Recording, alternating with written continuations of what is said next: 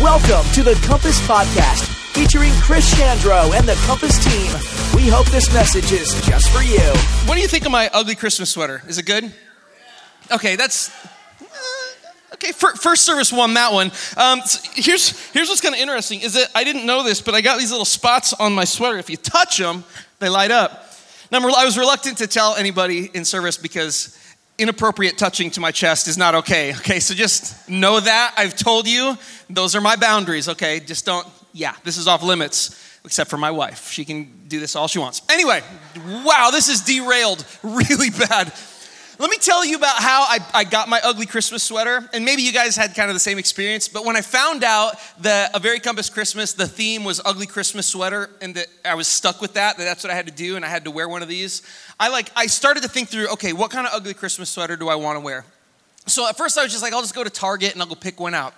So I went to the rack and I'm flipping through the ugly sweaters, and I was like, uh, I don't know, I'm not sure. I'm like, Terry, what do you think? Uh, and she's like, I like it. And I was like, uh, I don't know. And, and then like, does this fit me? I don't know. And I, I just couldn't decide. So then we went to Kohl's. Kohl's has a ton of ugly Christmas sweaters. I'm going through those. I'm like, well, that one's kind of cool. I'm just not sure, but maybe the one there is better. I, there's, I don't know. And I still, like, we spent a couple hours shopping for ugly Christmas sweaters at this point. I couldn't find anything.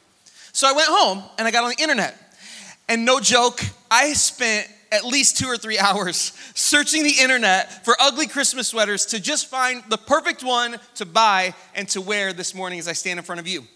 Now, ultimately, I landed on this one, uh, but I, I, mean, I went through everything. I was looking at like I had one that I really liked. It was Santa Claus, you know, in like a, a breakdancer pose with sunglasses, and it said "ho ho ho." And my wife was like, "You're not going to wear a sweater that has "ho" on it up in front of people while you're talking." and I was like, "Okay, you're the appropriate one. I'll trust your judgment." Uh, and so uh, I, I almost got a New England Patriots Christmas sweater that was pretty dope. I liked it.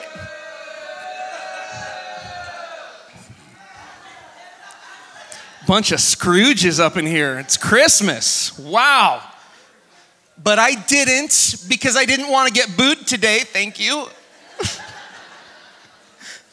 but here's the thing is that like I knew I was stuck with an ugly Christmas sweater. I knew it was to be ugly and I knew I had to do it.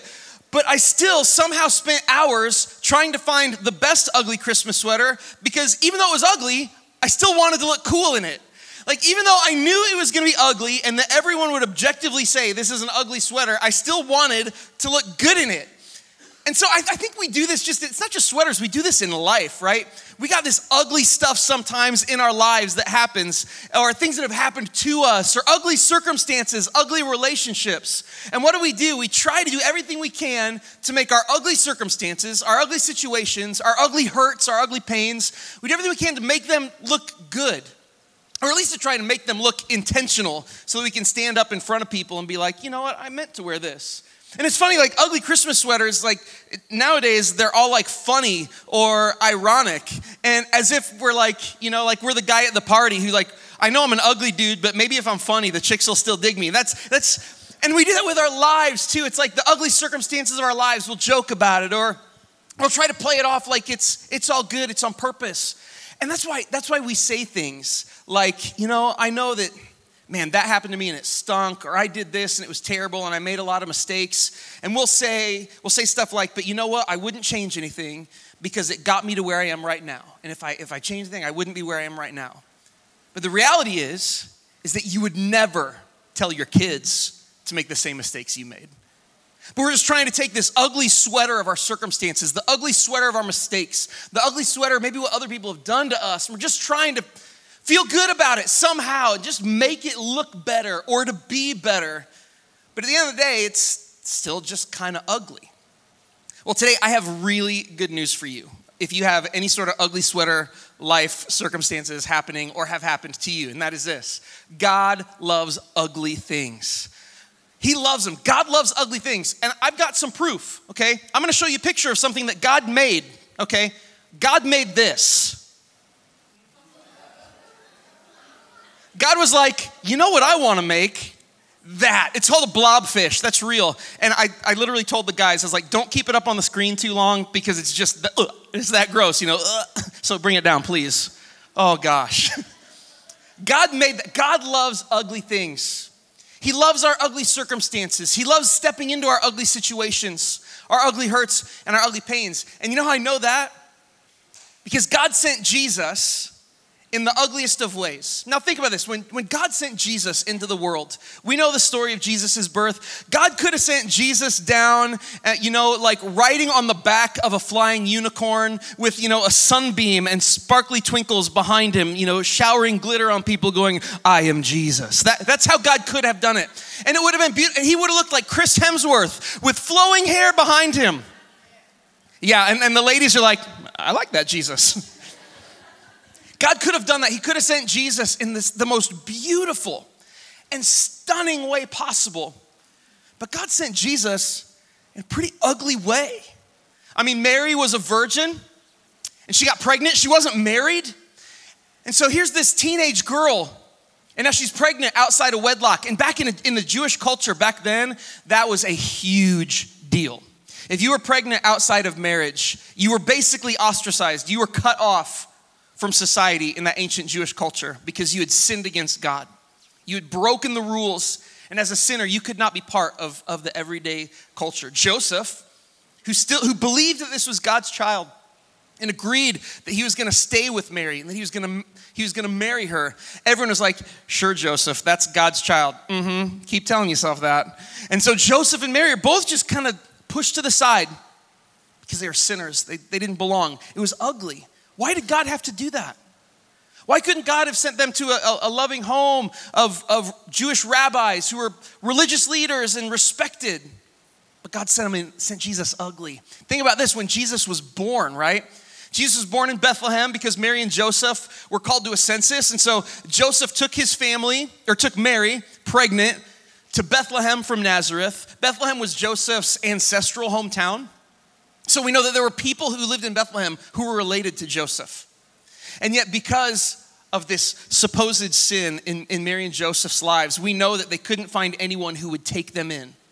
Believing there's they have ancestry, ancestry and family there, no one would take them in. And so where do they end up? They ended up in a barn. Ugly. Re, I mean, really ugly. Think about this. The barn was full of animals. What do animals make? Poop. That was there were some people who were really excited to yell that. Good, well, well done, Christina. Watch that one. She's a keeper. they do. Animals make poop. And I'm not a doctor, I'm not a nurse, I have no medical training whatsoever. I'm pretty confident that if you asked someone with medical training, they would tell you that if you're gonna give birth to a child, you probably shouldn't do it in the vicinity of animal poop. I don't, you know, just don't bring it in. It's just not sanitary. Don't do it. It was ugly. And not only did Jesus, not only did Jesus come to us in circumstances that were ugly, as if, as if God was just trying to say, check this out, I'm not afraid of ugly stuff. I'm not afraid of these messes. Look at what the prophet Isaiah said about Jesus. Now, Isaiah was, was writing this hundreds of years before Jesus was born, but he was prophesying, writing about who Jesus was gonna be and what was gonna happen. And look at what Isaiah says in Isaiah chapter 53, verse 2. He says this he says about Jesus, he had no beauty or majesty to attract us to him, nothing in his appearance that we should desire him. Now, I'm just going to put this in layman's terms. Let's step outside of like the, you know, thus saith the Lord, the word of God says. Let's just let's just approach this like human beings who read words and apply language meaning to them. Like it sounds to me like Isaiah is saying that Jesus was ugly.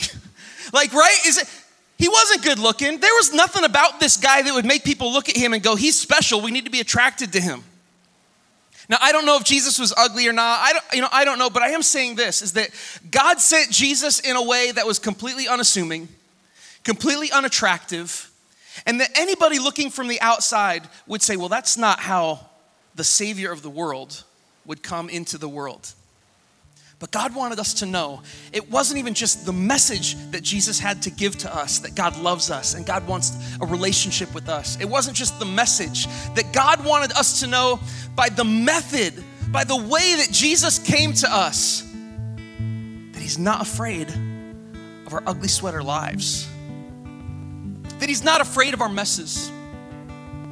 God loves your ugly circumstances because you're in it. God loves you in your ugly situations. He loves you in your ugly relationships. He loves you in your ugly hurts and your ugly pains. He loves you in the ugly things that, that other people have done to you. And He loves you in the ugly things that you've done to yourself or that you've maybe done to others. God's not afraid of any of those things. And the best part is not that God embraces us in our ugliness and then just says, you know, go try to be funny, okay, so that chicks dig you, you know. He says this in 1 Corinthians chapter 5 verse 17.